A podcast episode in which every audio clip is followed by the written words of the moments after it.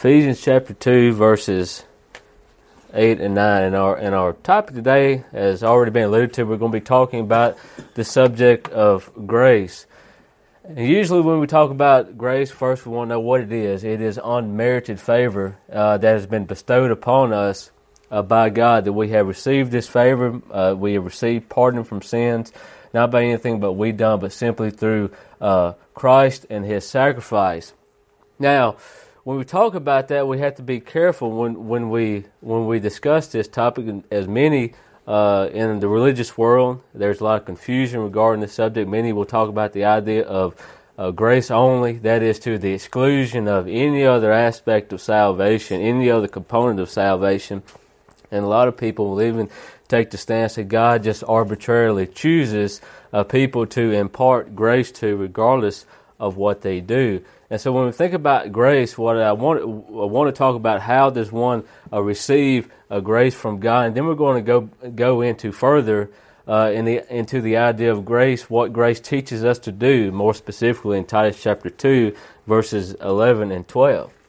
So when we t- think about the idea of grace, uh, we think of Ephesians chapter two and verses eight through nine. Ephesians chapter two and verse eight through nine. It says, For by grace you have been saved through faith, and that not of yourselves. It is the gift of God, not of works, lest anyone should boast. Now, in verse 8, we see, For by grace you have been saved. That is how we were saved, through that favor that we received by God. But how do we receive it? We receive that uh, through faith. There is uh, some that we have to develop or we have to have faith so that we can have grace bestowed upon us. And in Romans chapter 3 and verses 28 through 31, we see the idea of being justified by faith. Paul is talking about we're no, the Jews no longer being uh, justified by law or attempting to be justified by law, but now we are justified by faith in Christ. Now, when we think about the idea of faith, we think about what is that that there is some we have some belief in something and we act upon we act upon it okay? But when we think about salvation by faith we have to we have to consider that there is first something that I have to choose to believe that there's some word there's some I have to hear something or read something and then believe it in order for me to develop that faith. So when we're talking about this idea of salvation by faith it indicates some form of instruction, that I have to hear, read something, and choose to believe it. And also, going on to Titus chapter 2, uh, in verses 11 and 12, Titus chapter 2, verses 11 through 12.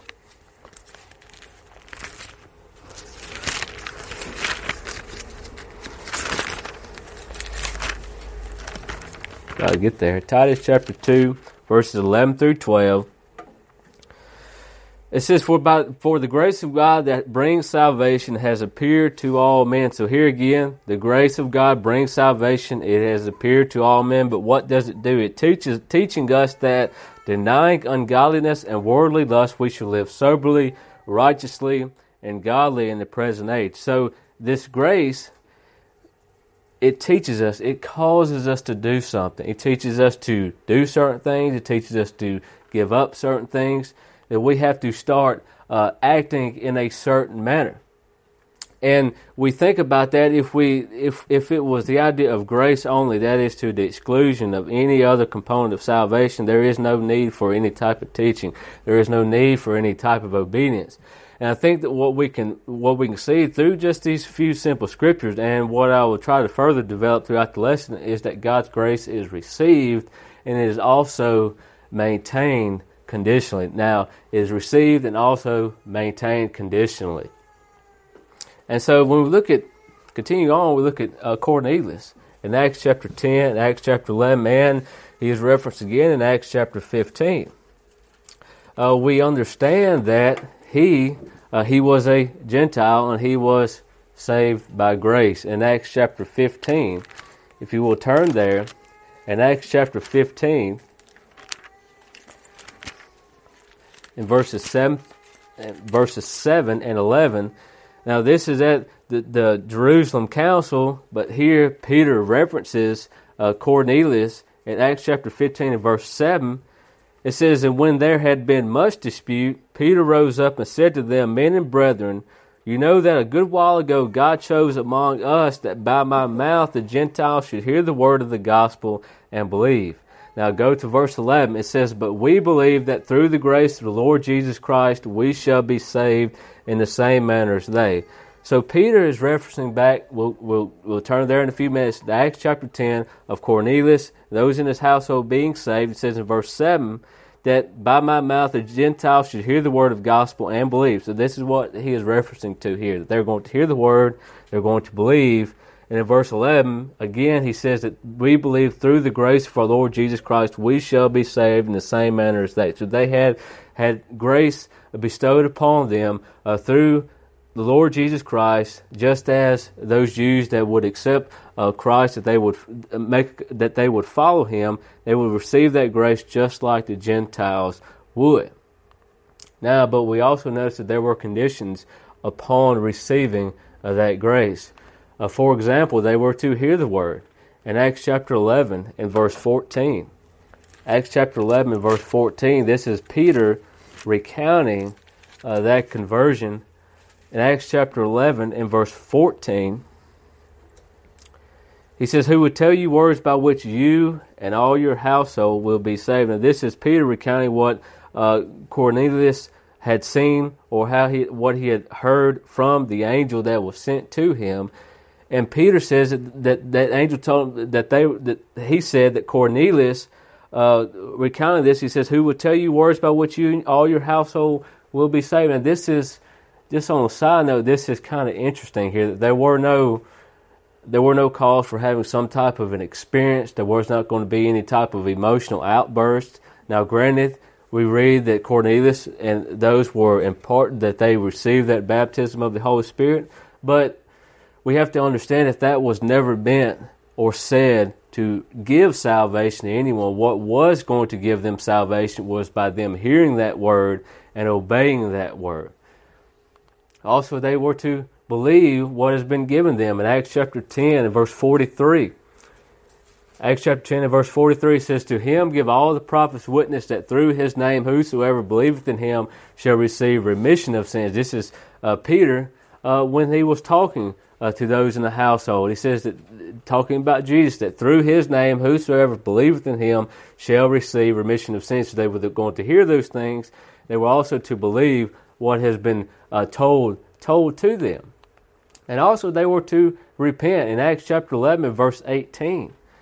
Uh, this is after uh, uh, Peter repeating what has been what what happened uh, with Cornelius in verse 18 it says when they heard these things they held their peace and glorified God saying then had God also to the Gentiles granted repentance unto life. So here we see that the, that the Gentiles had repented. At Cornelius, they had they had heard the word, they had believed, and also they had repented.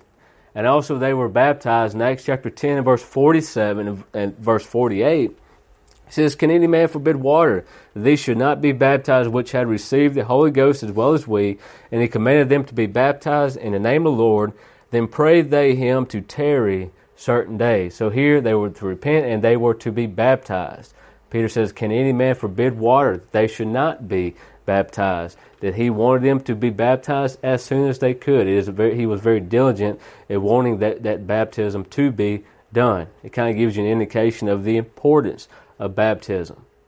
Also, they were to work righteousness. This is interesting at the very beginning in Acts chapter 10, verse 34 through 35. We look at who does God accept?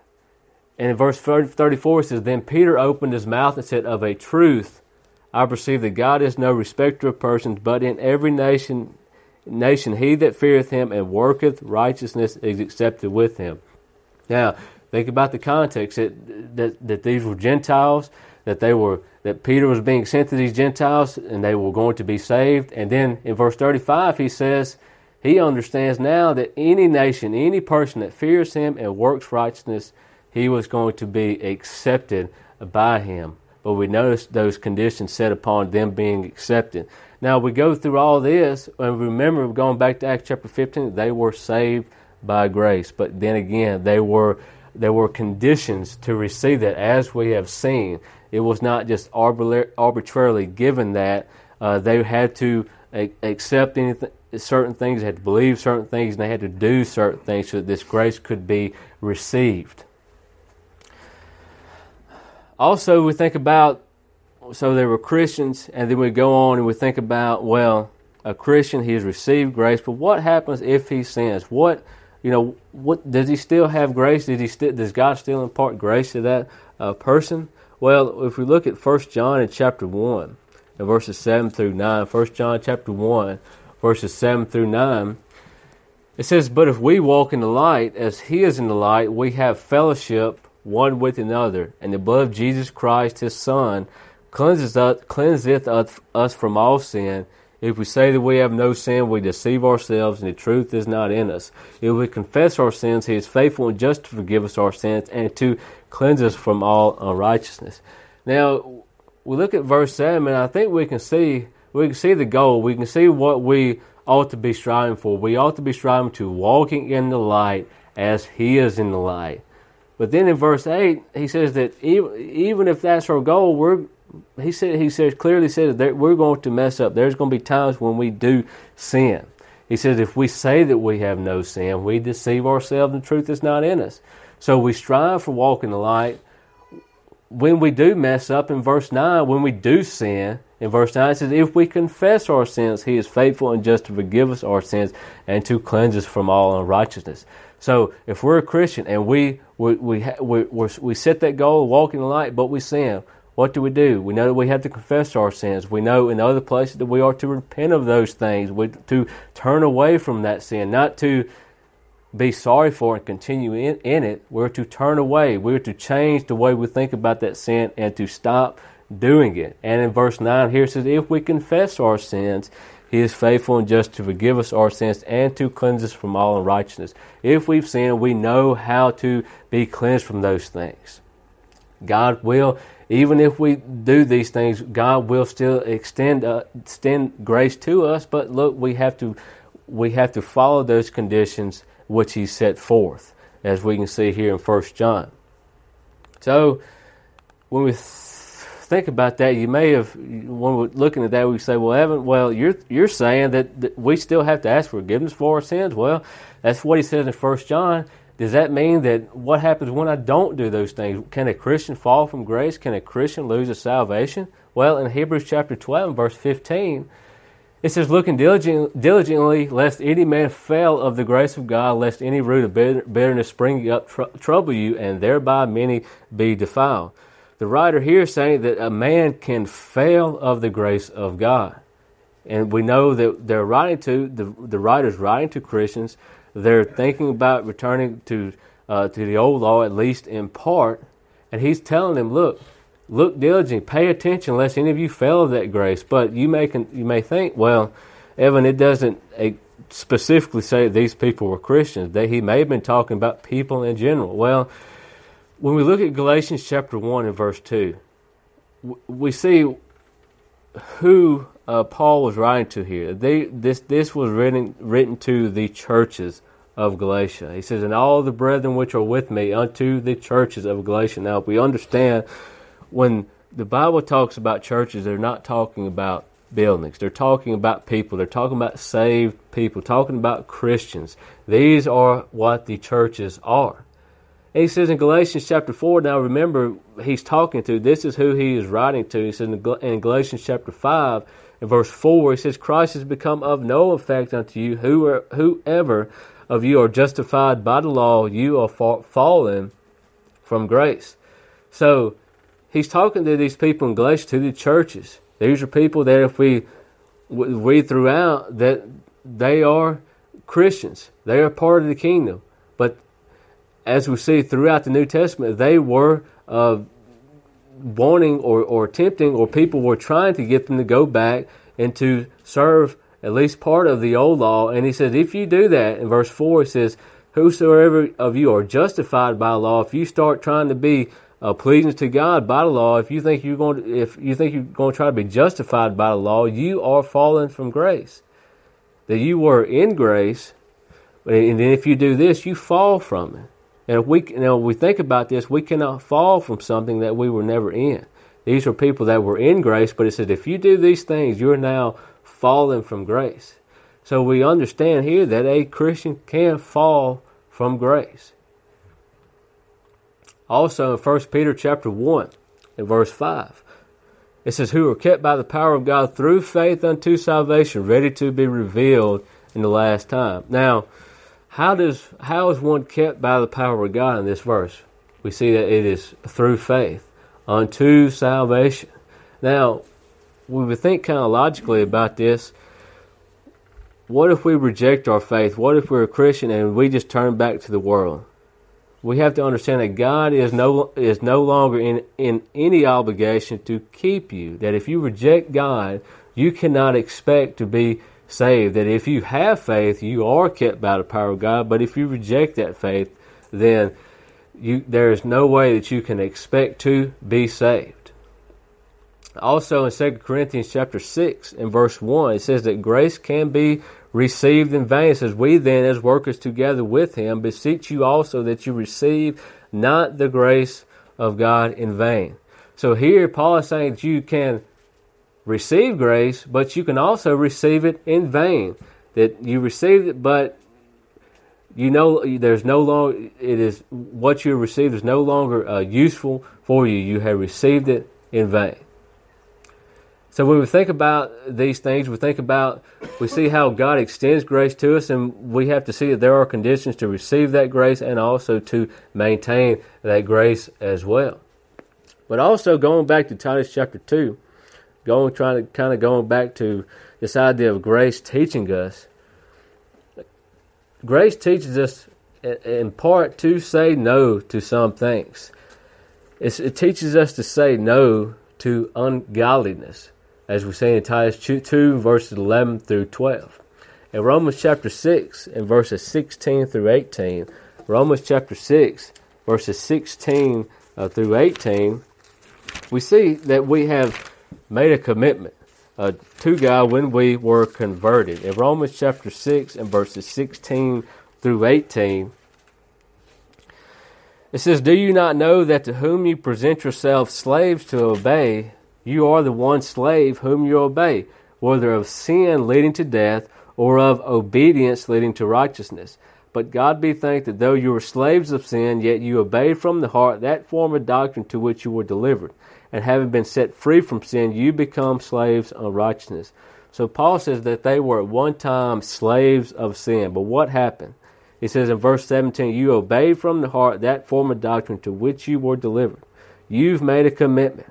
You've heard the word and you decide to obey it, to follow. And then it says, having been set free from sin, you become slaves of righteousness. So when you become a Christian, that is who you are. You are now uh, committed to serve to be a slave of righteousness and not to unrighteousness, not to sin, not to ungodliness. This is who you are now. You are a slave of righteousness. Also in 1 Peter chapter 1 and verse 16, when we think about God's uh, holiness, it says, Be ye holy, for I am holy. We think about God's holiness, we think about what he views as good, what he views as bad, what he loves, what he abhors. And then we see that God commands us to strive to develop ourselves to uh, to have this mindset of the same things that God uh, views as uh, that God loves, that we love, the, the things that God abhors, we abhor, that we are to develop that kind of that same holiness that God has. But what if we don't do those things? It is a complete disregard for God's holiness if we do not strive for that. It is complete irreverence towards God's authority if we refuse to submit to those things, if we do not strive uh, for that holiness as we see in 1 Peter in chapter 1 and verse 16. Also, Romans chapter 1 and verses 18 through 32, we won't read it, but it talks about those who have rejected God, that those who have exchanged the truth of God for a lie. And we see they're going to be judged for that. They are worthy of judgment, that they are going to be punished for those ungodly acts. Also in Jude verse 4 and verses 14 through 16, we also see that there is judgment promised for the ungodly. In Jude verse 4 and verse 14 and 16, Jude 4 verses Jude verse 4 and 14 and 16.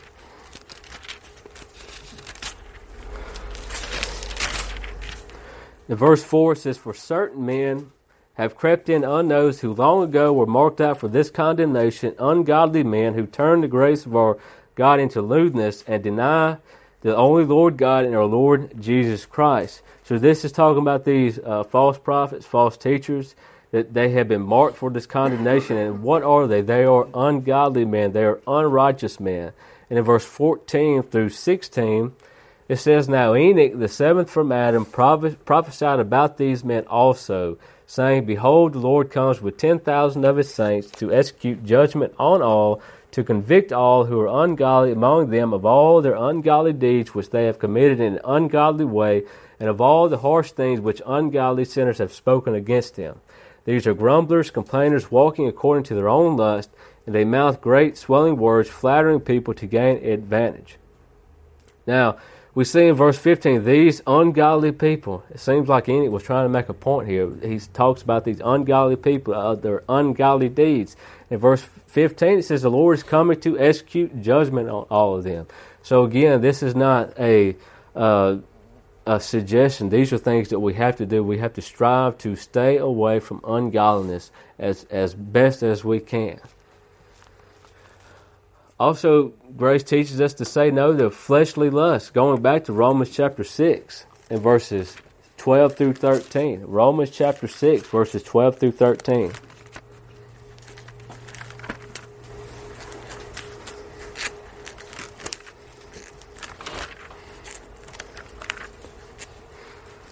Romans 6, at the beginning of verse 6.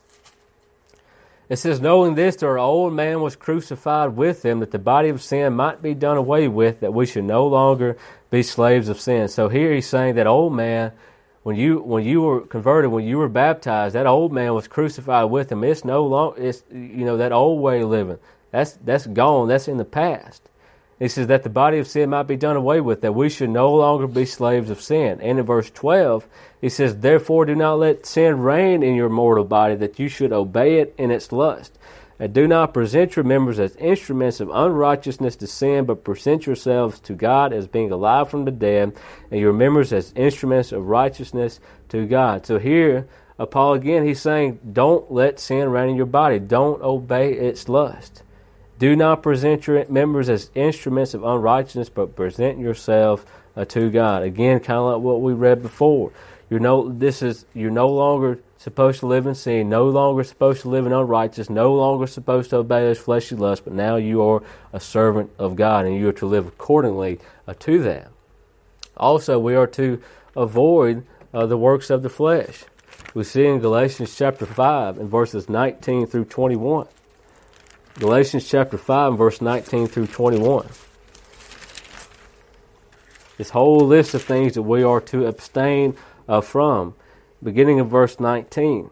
It says, Now the works of the flesh are evident, which are adultery, fornication, uncleanness, lewdness, idolatry, sorcery, hatred, contentions, jealousies, outbursts of wrath, selfish, selfish ambitions, dissensions, heresies, envy, murders, drunkenness, revelries, and the like, of which I tell you beforehand, just as I have also told you in time past, those who practice such things will not inherit the kingdom of God.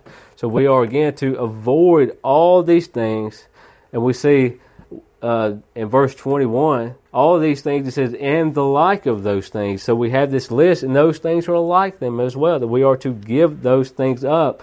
And then in verse 22 talks about taking do not do these things, but we are to have, we are to put on the fruit of the Spirit, which are, and we see that list of these things, which are we we are to uh, uh, develop ourselves in. But we see that we are to say no to fleshly lust. We must avoid uh, these works of the flesh.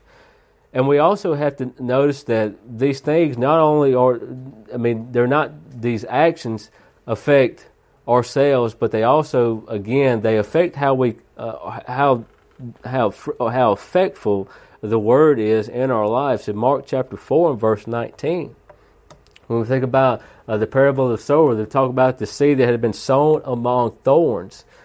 And it says, and Jesus uh, describing these things, he says, and the cares of this world and the deceitfulness of riches and the lust of other things entering in uh, choke the word and it becomes unfruitful. So if we're constantly in, you know, we're constantly concerned with the world, we're always uh, wanting uh, these, uh, these desires of our flesh, well then our mindset changes. Our mindset increasingly becomes more and more in tune with the world and the word it it becomes it becomes you know a second thought or a, a passing thought in our lives. It, it is not as uh, effective in our lives because we become more and more concerned with the things of the world, and then it what happens? It becomes unfruitful. It, it, it, it, no longer bears any meaning to us. And if, if that happens, we're certainly not going to be bearing any type of fruit ourselves. So again, we have to focus on not, uh, uh, uh not of falling in love with the world, to constantly strive to uh, follow the will of God and to constantly follow His Word. And again, we're also we're not to, to not to love a girl, not to love the world, just as we have talked uh, in our last point in First John chapter two, in verses fifteen through seventeen. It says, "Love not the world, neither the things that are in the world. If any man love the world, the love of the Father is not in him." For all that is in the world, the lust of the flesh, and the lust of the eyes, and the pride of life is not of the Father, but it is of the world. And the world passeth away, and the lust thereof, but he that doeth the will of God abideth forever. And so John here is saying that there's no there's no fence straddling straddling here. It's either one way or other. If you love the world, the love of the Father is not in you right? And then it says in verse 16, all that is in the world, the lust of the flesh, the lust of the eyes, pride of life, is not of the Father. So, uh, but it is of the world. So if we, so we're constantly uh, have to work on putting those things away. We're not concerned about uh, what's going on uh, out in the world. We're not constantly trying to fulfill those desires, and understanding that in verse 17 that all those things they pass away, and the lust thereof.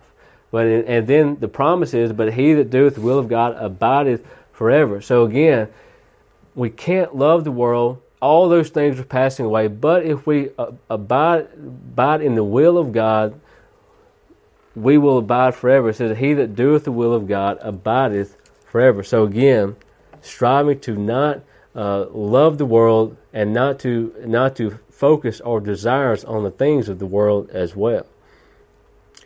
But it also, when we think about the idea of grace, it teaches us to say no, but it also teaches us to say yes uh, to certain things, which teaches us to say yes to living uh, soberly and also uh, restraining uh, oneself. In 1 Peter chapter 1 and in verse 13, it says, Wherefore gird up the loins of your mind, be sober, and hope to the end of the great for the grace that is to be brought unto you at the revelation of Jesus Christ. Peter talking about those great that great hope and promise that we have through Christ, those things that even the prophets and the angels desire to look into. And then he says, Wherefore gird up the loins of your mind and be sober. Understand what you have and take care uh, to uh, maintain those things. That you are to be sober. That you are there are some things that you're going to have to abstain to. To you're going to have to walk circumspectly uh, and and to constantly be diligent, looking around what's going on and, and, and constantly working on following the will of God and also restraining we have to work on restraining ourselves. In 1 Corinthians chapter 9 verse 27, this is Paul speaking.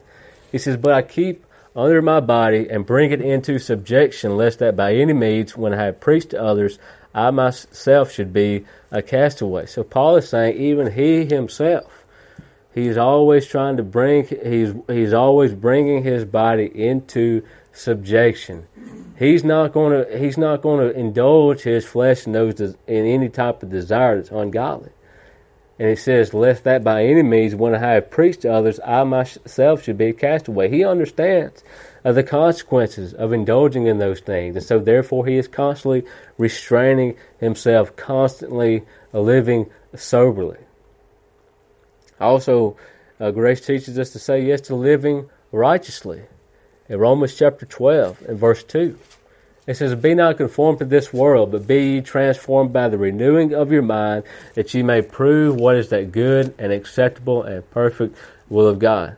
So Paul is saying here, look, you be transformed by the renewing of your mind. You start thinking differently about some things. You're no longer like just what we talked about. You're no longer uh, focusing on things of the world, but what are you focusing on now? You're trying to prove what is that good and acceptable and perfect will of God.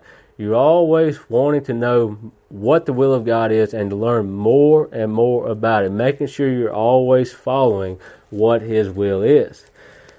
And you think about it, how do we do that? How do we prove what the will of God is?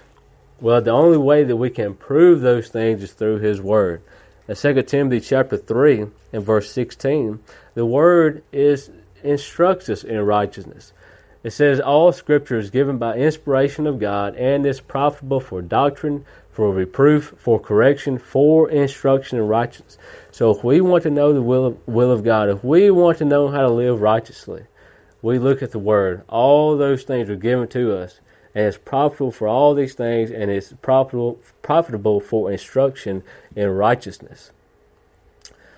And also, when we think about what kind of we think about how the Word helps us in our instruction in righteousness, we become righteous by obeying God. That we are constantly uh, trying to prove that will of God. We're looking at His Word to know how to act righteously, and we also we are to yield ourselves unto God and to to not only do we know how to live righteously, but we actually do it. In Romans chapter 6 and verse 13 says, Neither yield ye your members as instruments of unrighteousness unto sin, but yield yourselves unto God as those that are alive from the dead, and your members as instruments of, un- of, of righteousness unto God.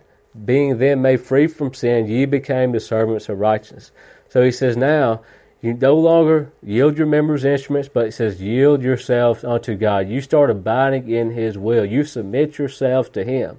And you're no longer submitting yourself to sin uh, or to unrighteousness. You are now submitting yourself to God and to and being a servant of righteousness.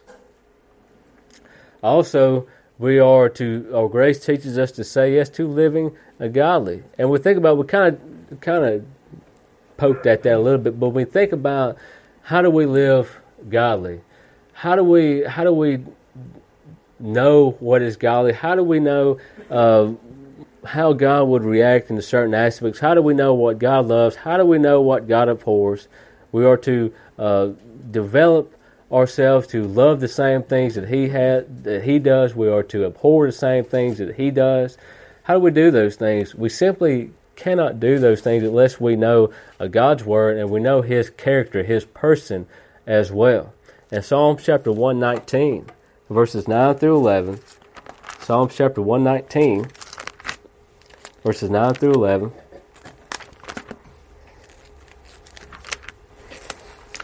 I'll get there in a few minutes. Psalm chapter 119,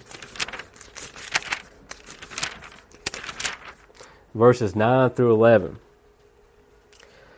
It says, How can a young man cleanse his way? By taking heed according to your word. With my whole heart I have sought you. O let me not wander from your commandments. Your word I have hidden in my heart that I might not sin against you.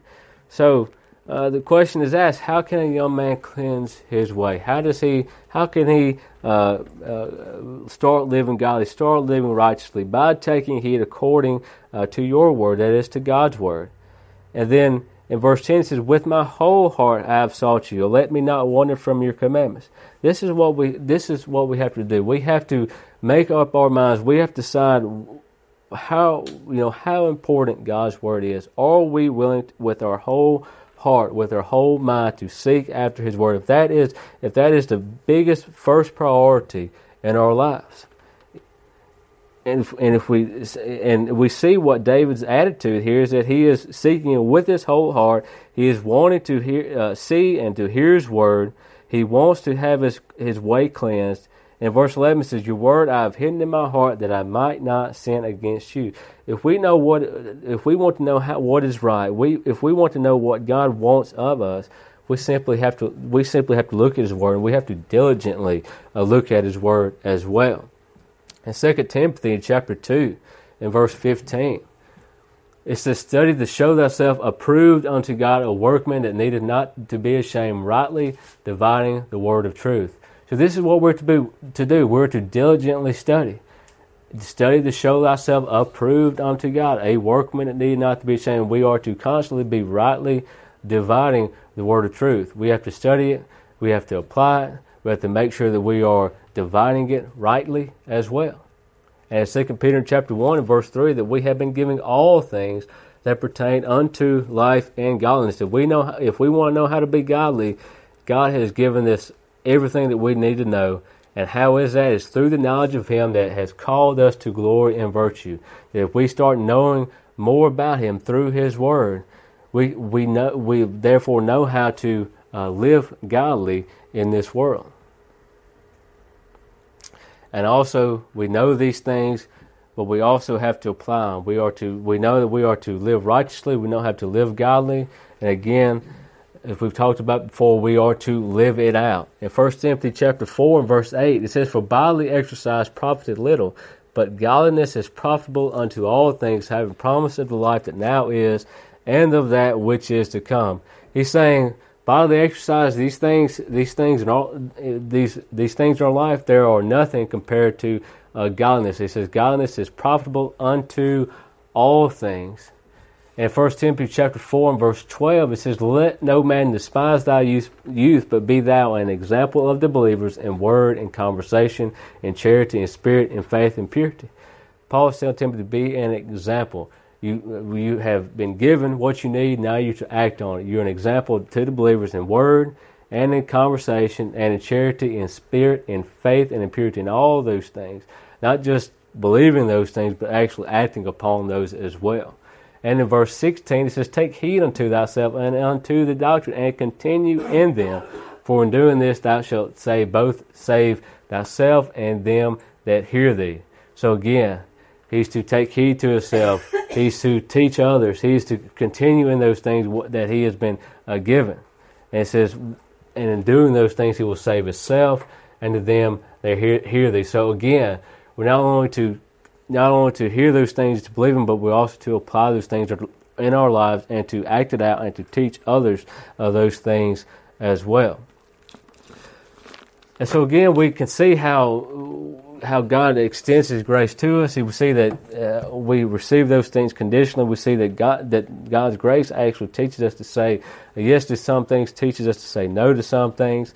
And so, if if you're here today and you and if you believe that you have not received God grace, God's grace, if you need to be saved, we certainly would like to talk to you and discuss discuss them, those things with you. Or if you're a Christian and you need to confess anything, if you need the prayers of the saints, or for whatever reason, uh, we ask you to come now as we stand and as we sing, uh, will you come?